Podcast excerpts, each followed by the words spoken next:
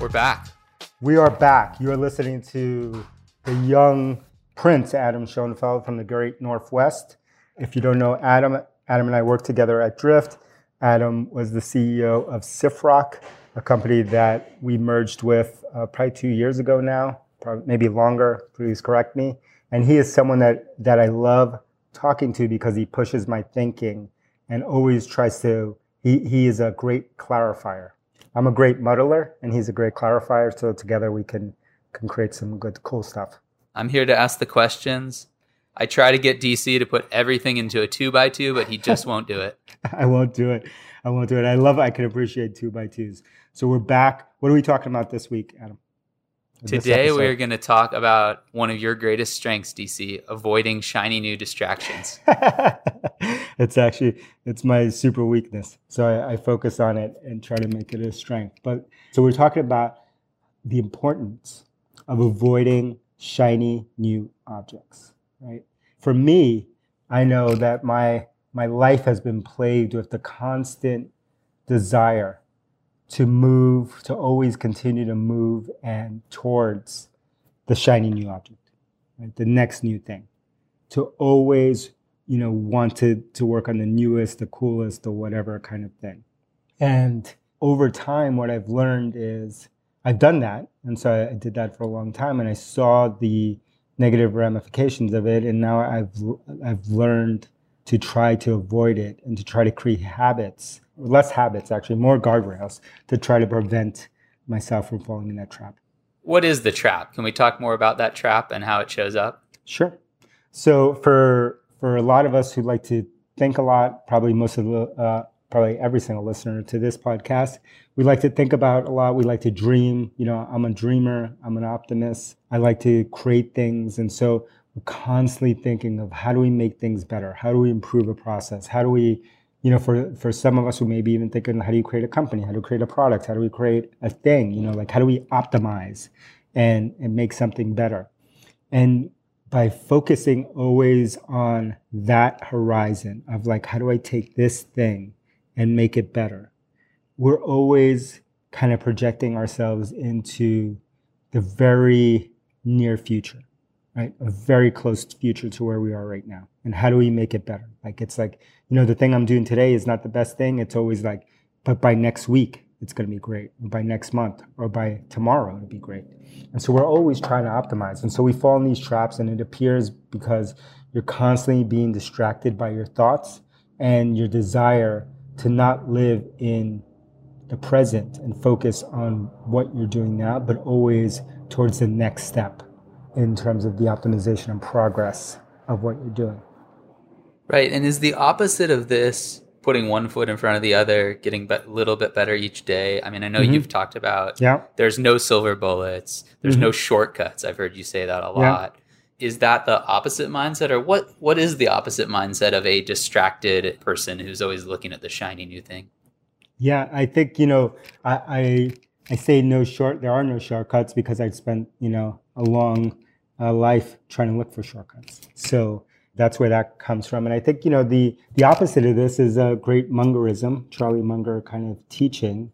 He talks about this idea of like, look, if you just focus every day on trying to get a little bit better than you were today, a little bit, just incremental tiny progress, right? This is very different than being distracted and, and finding yourself in the future, but just focus today on how like you got a little bit better from the day before and whatever you're doing that if you live a long enough life over a long horizon, you will make incredible progress, right? Like uh, you will make progress that you couldn't think was possible at the time.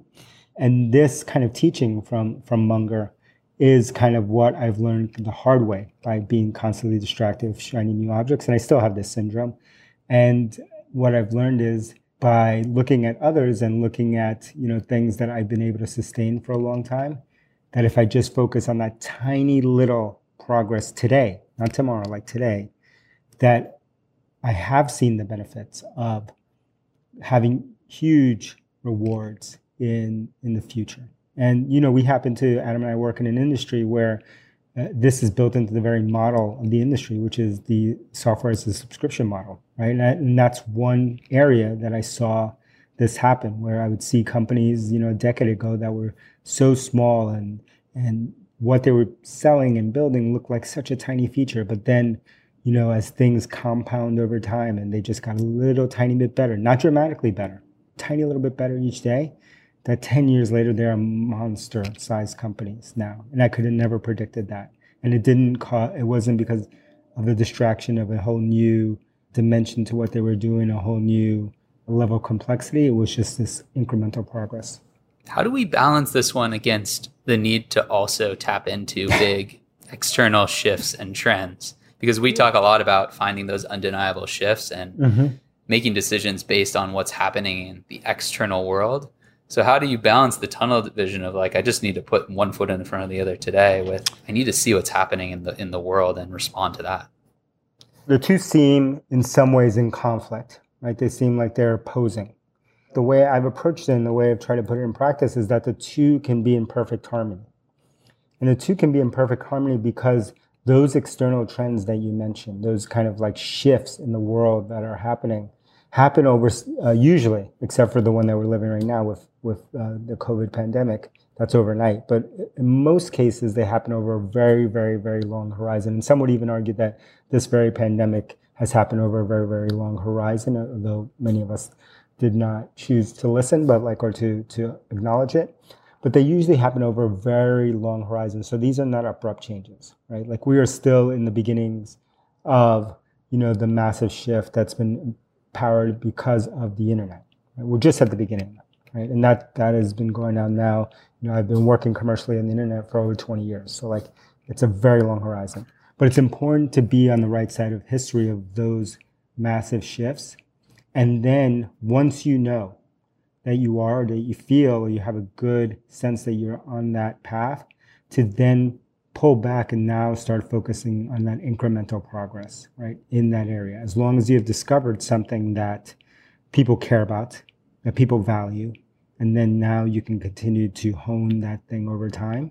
Totally different answer if you've spotted the shift and you haven't created something yet that people love you got to solve that problem first before you can shift into this next phase.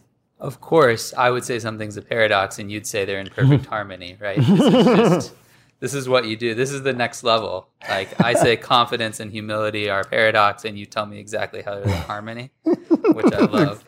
Exactly. I think this is like a you know ancient like Eastern teaching, or or, or actually all all ancient teachings. If you look, all things at the end of the day are in harmony right? They're opposing and battling one, another. right? We know about yin and yang, and these opposing forces. But if you, you know, if you zero in, if you focus really deeply on any one part, yin or yang, you see how much conflict there is between the two. And if you pull out a horizon and you look at a yin and yang symbol, you see how they are in perfect harmony, right? Like, and I think that is that is nature. That is where we're living. Even though at the time, depending on our horizon, we might not realize that things are really in perfect harmony. And, you know, nature will always put it back in harmony. So what are some of the methods and habits that, that you bring to daily life to keep this top of mind so that the shiny new distractions don't become, well, mm-hmm. a distraction? Yeah. What I've had to do is there are different types of things that I've tried to do from a habit standpoint, but habits is a whole nother discussion and are super hard to to adopt. Uh, so what I've done is surround myself with people, and Adam is one of them, who will be guardrails in my life, in this case professionally, from chasing all the shiny new objects that I have. You know, Adam will always question and ask me questions that maybe I don't want to hear at the time and I want to just wave away, but it caused me to think about those things. I have other people, Elias is one who I work with, and there's other people in my life that will add this balance to me that is not inherent in me. So I use them externally versus developing an internal habit to help. Totally. And this is a, a thing that kind of applies in, in personal life, in business, uh, across everywhere, right? This mm-hmm. isn't just a company building problem. That's true. It's not just company building. It's every it's in all dimensions. Uh, we are, you know, my the thing that I know that I feel and I've learned over time is that all these things that we talk about are not in any one domain. They apply to every domain because they're human problems, they're not business problems. Right, right. How do you actually map these things across domains? This might be a bigger question, but uh, that is a like, that's an Adam question. You know, I I fall into that trap of like it might take me five years to realize some insight that I applied to business actually works in my family or vice versa. Have you found any ways to see that more quickly and clearly? For me, it's been the external, you know, having the external guardrails. They're the ones who help me see it. I can't see it myself, you know, although I look for it and maybe sometimes um, I'm a lot better today, I will say, than I was uh, years ago, five years ago, 10 years ago. But I'm not perfect and I need those external guardrails. I love the concept of guardrails so much because mm. none of us are perfect. None of us can adhere to habits perfectly. We're all flawed. Uh, we can't, you know, we're all going to stray in one way or another. And so you have to construct these artificial guardrails in your life, and they can be people or systems or ha- or you know customs or what have you, or even habits that are going to help you stay in the lane. Yeah, it actually makes me think of a couple of our past episodes, right, on reading, mentors, all of those things could be an input, a guardrail, another check. Yes. Mm-hmm. Mm-hmm. So hopefully people are starting to see the patterns cross domains in what you wish you knew when you were younger.